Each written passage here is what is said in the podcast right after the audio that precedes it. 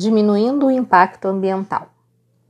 Diversas práticas cotidianas podem ajudar a diminuir o impacto das ações humanas no meio ambiente, por exemplo, quando escolhemos de forma consciente o meio de transporte. Para percorrer pequenas distâncias, podemos usar a bicicleta. Além de não poluir o ambiente, pedalar é uma prática que faz bem à saúde. Para distâncias maiores, a opção pelo transporte público, por exemplo, contribui para a preservação do lugar em que vivemos ao reduzir o número de veículos nas ruas.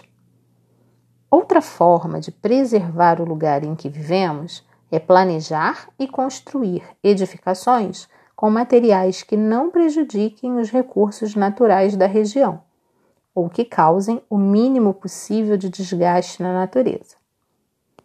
O uso de materiais recicláveis também é importante, pois é uma forma de controlar o impacto de nosso consumo, que, em geral, produz grande quantidade de lixo.